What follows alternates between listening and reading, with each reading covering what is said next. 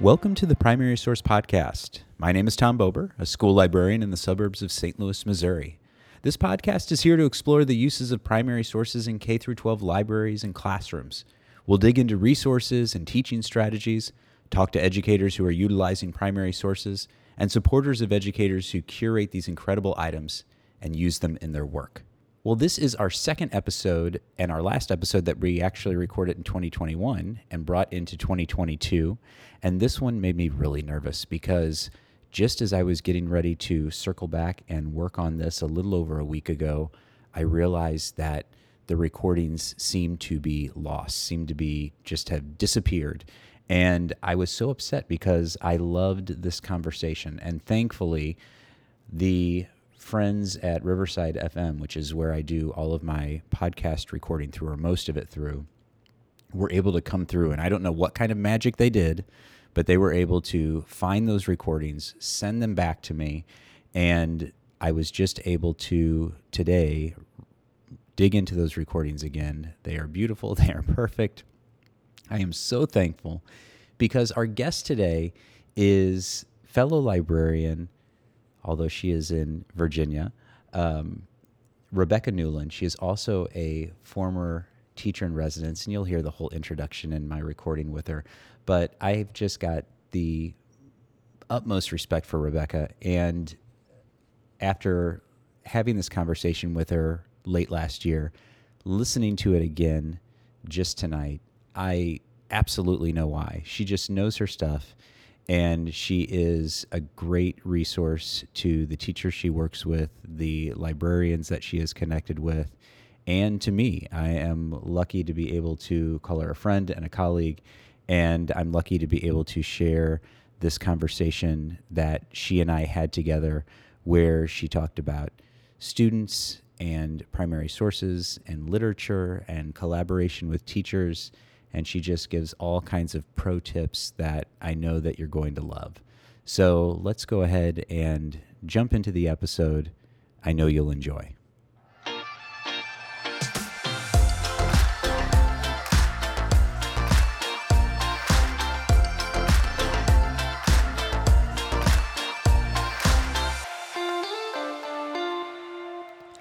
I could not be more excited to talk with an old friend of mine here on the Primary Source podcast today, and that is Rebecca Newland. Let me tell you just a little bit about her.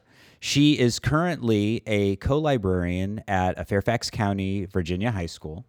She previously served two years as the Library of Congress teacher in residence. That's where she and I met.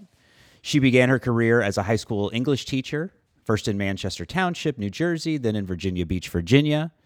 And professionally, she is interested in a whole lot of things, but in ways to entice students to read for both pleasure and information. Her experience as an English teacher and interest in engaging students with poetry has led her to writing a regular post for From the Catbird Seat. And that's a blog of the Poetry and Literature Center at the Library of Con- Congress. It is one of my favorites. Her experience working with teachers while serving as teacher in residence has prompted her to investigate and present on ways in which teachers and librarians can use primary sources to spark student curiosity and inquire as a way to center learning on student interests and motivation. She sounds wonderful, doesn't doesn't she? Rebecca Newland, welcome to the Primary Source podcast. Well, thank you very much, Tom. It's good to be here. I am so happy to be talking with you. So, I know that you are getting ready to present at your state school library organization about collaborations with ELA teachers with that special focus on primary sources. And I want to jump in to that specifically, and I want to spend some of our time here today on that because I know that many educators immediately think about social studies and history specifically when we talk about primary sources. For you, where do primary sources fit into the ELA classroom? I think in some ways it is very similar to how they fit in with the history classes um, for myself, especially having been a high school English teacher, I was always interested in introducing students to the historical context of the things that we were reading. That doesn't work for every novel, but for so many of the ones that are still common um, in American high schools, particularly, lend themselves really well. So, for instance, The Great Gatsby or Of Mice and Men, books that have kind of both a time and a place that sometimes are difficult for students today to really get their brains around. And so bringing in newspaper articles um, or maps or just images of people from the jazz age really are helpful in order to help kids kind of immerse themselves in that world. So I think that has a lot, obviously, in common with the way the history teachers use primary sources. Um, but I always like to use them in a couple of other ways as well. One, I think that especially images, um, photographs, prints can be used really well to prompt writing. Um, kids aren't necessarily able to just sit down and write if you say, hey, today we're going to write a poem, or today I'd like you to write a little narrative about, you know, something that you've done recently. They sometimes need the inspiration just like all writers do and particularly kids who don't do that kind of creative writing very regularly need a little bit of prompting. And so i find that giving them photographs that they can react to and then build from there whether it be a poem or a narrative really works well. And so I, I always enjoy that. And plus they just get they, they really like looking at like what they call you know old timey pictures and and all that old stuff that you want to show us. And I think that's really engaging for them. And sort of jumping off from that, I also like to use primary sources to inspire inquiry. So, especially when I work with um, teachers, when I'm doing the collaborative pieces, um, a way to get kids into the research process is often to sh- give them something in the topic areas that they're going to be working on as a little bit of inspiration to get them asking questions. Because I think most of us in the library world know the kids do a better job when they're curious about something than when we assign it. It's just like having reading choice, having research choice works just the same. And getting them excited and interested through the pictures or newspaper articles that don't really make sense to them from their perspective or, or anything that gets them going, well, what? Why? How? And asking those questions themselves then makes the research piece of it so much smoother for me as a librarian and for the teachers as well, I think. I think everything, all of your examples, I of course wholeheartedly agree with. The one thing that keeps coming to mind in all of those is that engagement factor. That if you're working with the piece of literature that they don't have a contextual understanding of the place, it's harder to really get into it where that primary source might be able to provide that. As you were talking about the photos and the prints, being used for writing prompts at be, right before you said the word inspiration. I'm writing it down on my paper. It's that piece that students want to be engaged but they sometimes need those extra pieces to get them there. And there is something about primary sources well selected primary sources that i think do a really incredible job of that. Yeah i like what you said there about well selected primary sources. And I think that's where the collaborative piece can really be significant for teachers because we know that, and I'll say it, and I've said it before, and people will have heard me say it, that the greatest thing about primary source resources from all sorts of places, the Library of Congress being one of them, the National Archives, is there's so much. And we know that our teachers just don't necessarily have the facility with those sites maybe if they haven't used them very much and they may not have the time. And I think that's where the librarian can really step in and say, well, hey, you know, I do have some time that I can put to this. Plus, I have worked on these sites before. I know how to search for the things that we want in maybe a, a quicker way. And that's where I think, at least in my case, I can bring that expertise to my teachers. And I think they appreciate that, knowing that we're in this together, that while they have the vision for what we want to do with the kids, then I have some of the know how to get them to those primary sources. And if kids haven't been using them, at least the analysis piece of it, I can bring that in as well. And I think that's one of the powerful things about the collaborative relationship between the librarian and the teacher is that everybody brings their best thing to the experience. So, talk to me a little bit more about collaboration because I think that for a lot of librarians, it can sometimes be a mystery. It can sometimes be a little frustrating. And so, if we're talking about a librarian that wants to bring in primary sources, that either wants to be that curator of sources, that wants to um, encourage the use of primary sources through any of these really great examples that you gave us, how are you making those initial connections with teachers to let them know that that is something that you're bringing to the table and something that you can offer? I think I have an advantage in many ways being in a high school because in a high school library, we aren't mandated to work with anyone. And I know some elementary schools don't have fixed schedules and some do. Um, but we, everything we do is sort of organic. Um, teachers come to us and say, hey, we're thinking about wanting to do some research with kids in this way or that way.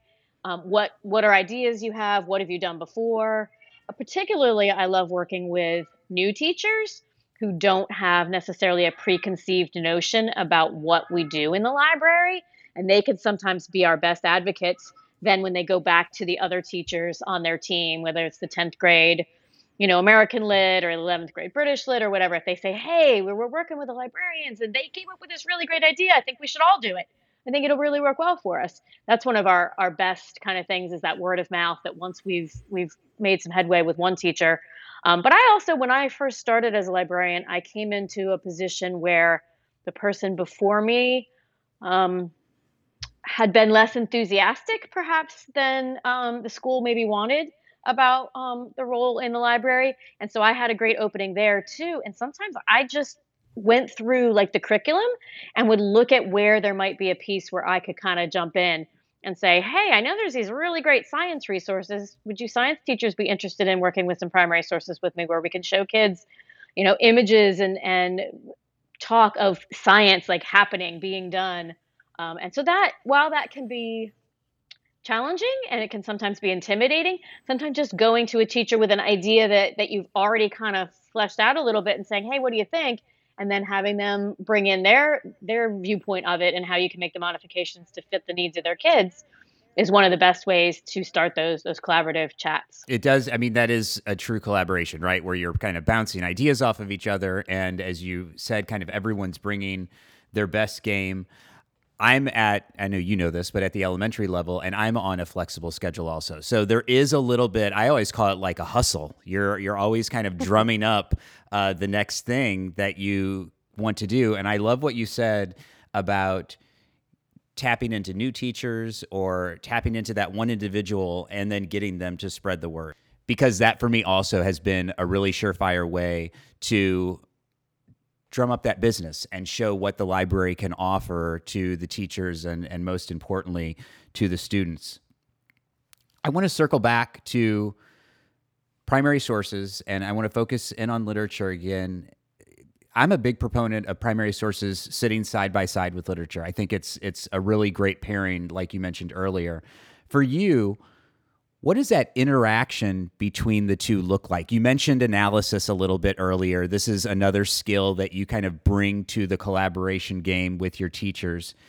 What are you thinking about when you're putting those two sources, the historical source and the literature source, together?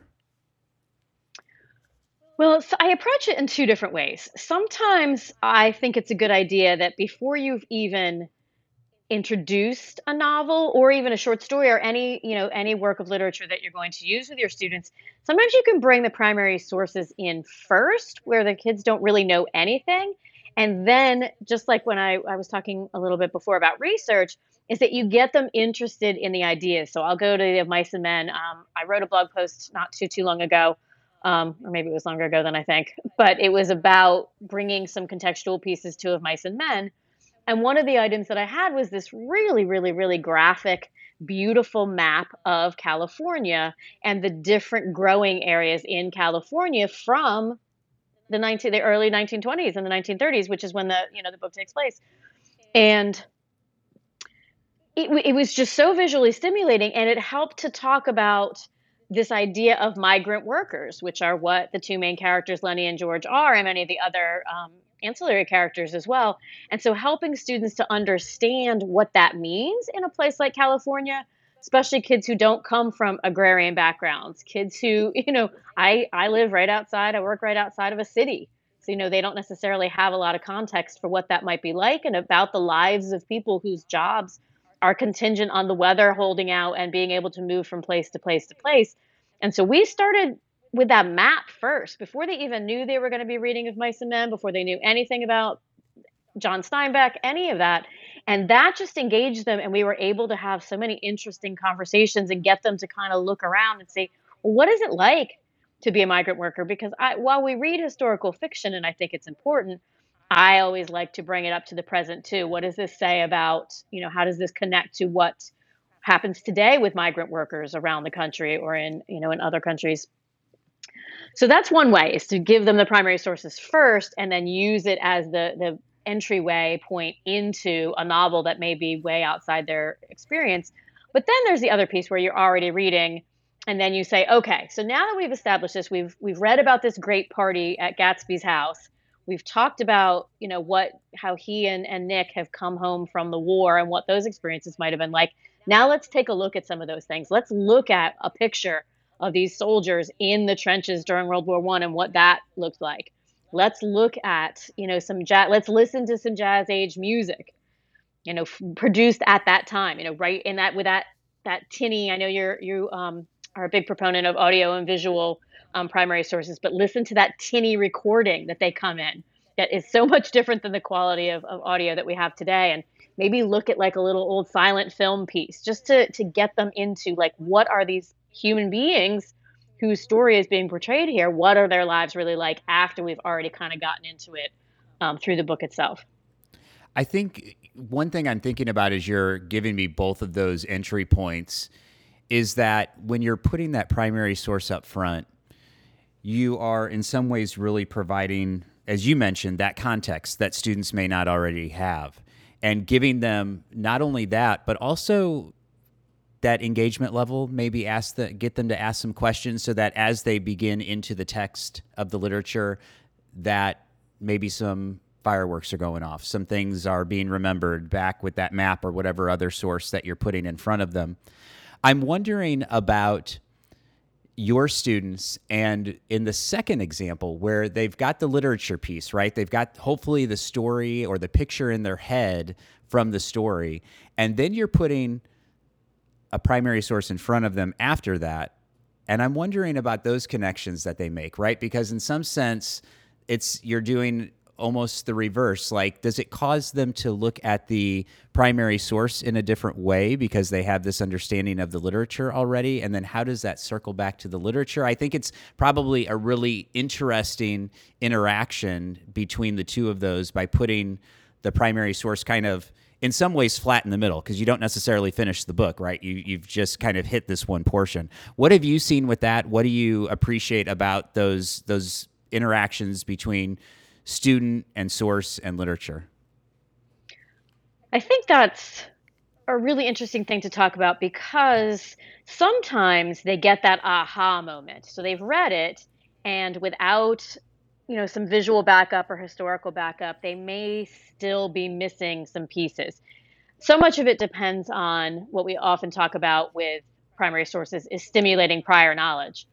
But if they don't have any prior knowledge and the only knowledge you've now given them is a piece of fiction where's the truth in that? And i think a lot of them get that like oh that's what that meant. And we can often as you just mentioned, kind of circle back to particular passages. I like to do that a lot. Is is even if we've we've read it already, say, okay, now what? Now that we've looked at this piece, like I know, but you tell me where do you see this connecting in the things that we've already read? And it often can take them without me having to tell them. I mean, for me, and I think in the ways that we talk about analyzing primary sources, the idea is not to let me tell you about this, but how about you spend some time observing what you see, thinking about what it means, asking the questions.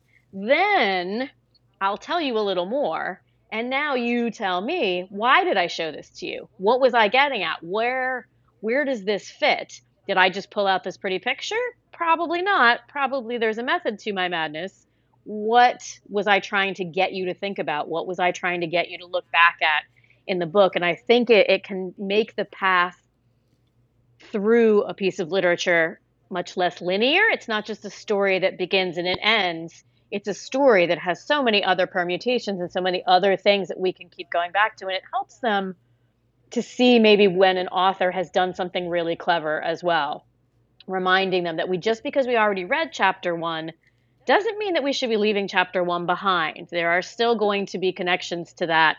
It's not just a straight line. Literature is a circle like anything else. And sure, I could tell them that or I could ask them questions, but when you prompt it with a primary source, it just brings in and it gets all of those neurons firing because now they're looking at visual things or they're listening to things and they're referencing the text. And you're just able to stimulate so much more and make it a much richer experience of, well, I had to read this book in my English class.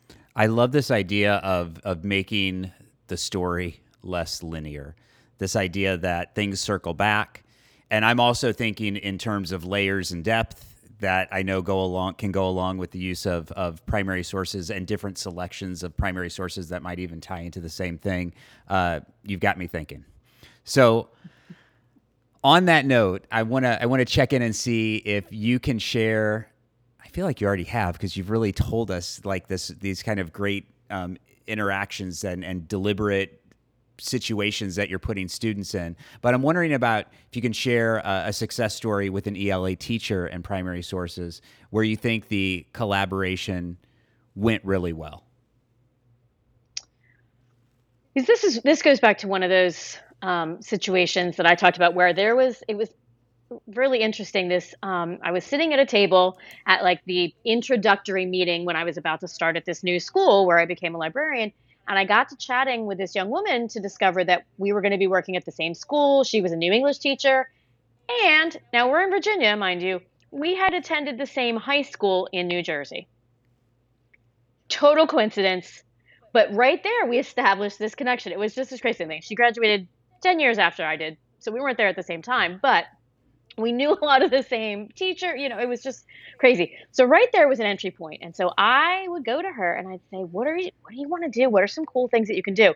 So we did a whole project um, later that year. And then now this was a very small school so there were only two sixth grade english teachers. And so once she shared that she was going to get on board with something with me the other teacher came right into it and said uh, whatever i don't care what it is. Yes i want in. Let's let's do it whatever it is. And so they were reading um, Oliver Twist. And so we did a big project about child labor. And as you know, particularly at the Library of Congress, there is a huge collection, the Lewis Hine collection of items related to child labor. And you can find this is just a little tip about that collection you can find pictures from all different parts of this country that he went around and photographed. So I was able to show little barefoot newsboys standing on street corners in Norfolk, Virginia, that was just the next town over. And kids were like, what? This is, we know where this is. And we could really, and, and then some more rural Virginia in that area, the oyster shucking children and this kind of thing.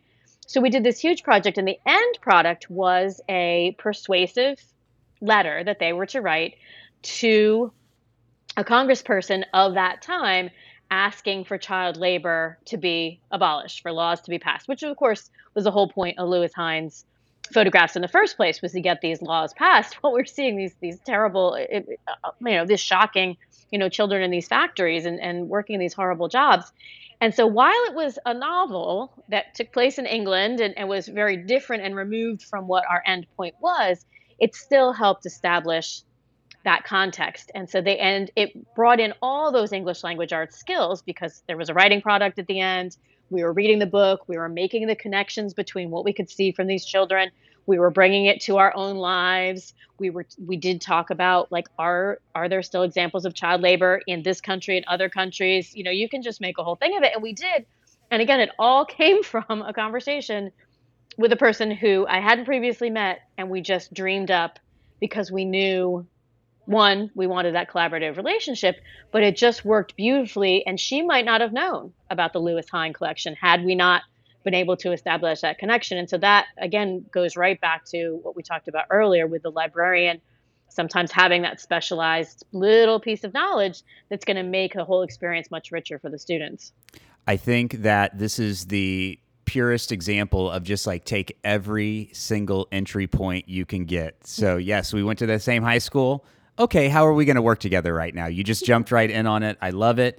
Um, Rebecca, I'm so glad about our connection that we have, and I'm really so excited that you were able to jump in and join me uh, for the last 20 minutes and tell us about all of this incredible work that you do with your teachers and with your students around primary sources and literature. They are lucky to have you, and we are lucky to have you here joining us today on the Primary Source podcast. Thank you so much. Well, I am so glad to have been here. This makes me very happy to be able to talk about these things and, and share, hopefully, with some other people who can maybe grab some ideas. I love it. I love it. We'll put links to all of your pieces you mentioned, the blog post you wrote that you mentioned, and some of the collections and all of that into the show notes so people will be able to grab that as well. All right. Rebecca, thank you so much. I think that's great. You are welcome, and thank you for having me. I appreciate it.